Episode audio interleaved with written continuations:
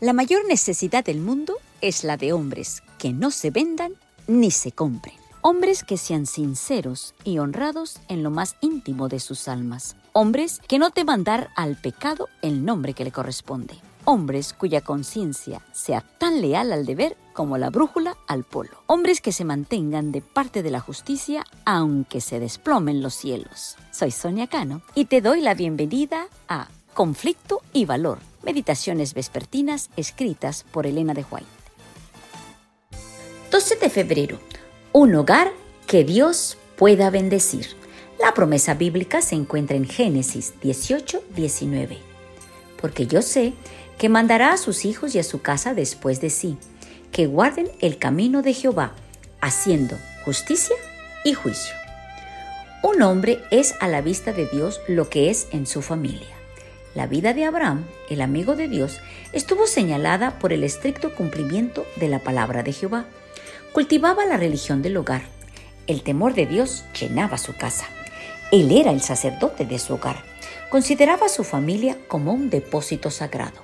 Su casa constaba de más de mil miembros y los dirigía a todos, padres e hijos, hacia el soberano divino.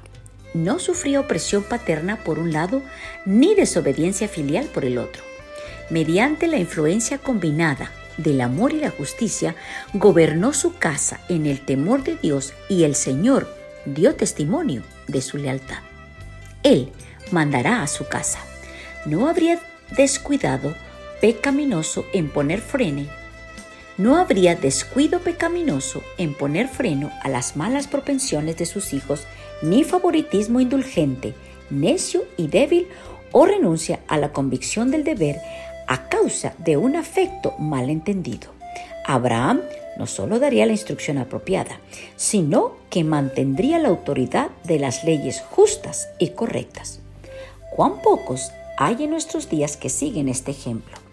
De parte de demasiados padres hay un sentimentalismo ciego y egoísta que se manifiesta dejando a los hijos con sus juicios deformados y pasiones indisciplinadas, bajo el dominio de su propia voluntad. Esta es la peor crueldad que se le puede hacer a la juventud y un gran mal para el mundo. La indulgencia de los padres causa desorden en las familias y en la sociedad. Reafirma en la juventud el deseo de seguir las inclinaciones en vez de someterse a los requerimientos divinos. Padres e hijos por igual pertenecen a Dios y deben someterse a su gobierno.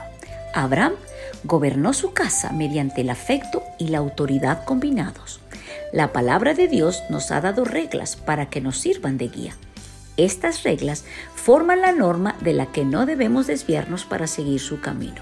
La voluntad del Señor debe ser suprema. La pregunta que debemos hacer no es ¿qué han hecho otros? ¿Qué pensarán mis familiares? ¿O qué dirían si sigo este camino? Sino ¿qué ha dicho Dios? Ni padres ni hijos pueden verdaderamente prosperar en camino alguno que no sea el camino del Señor.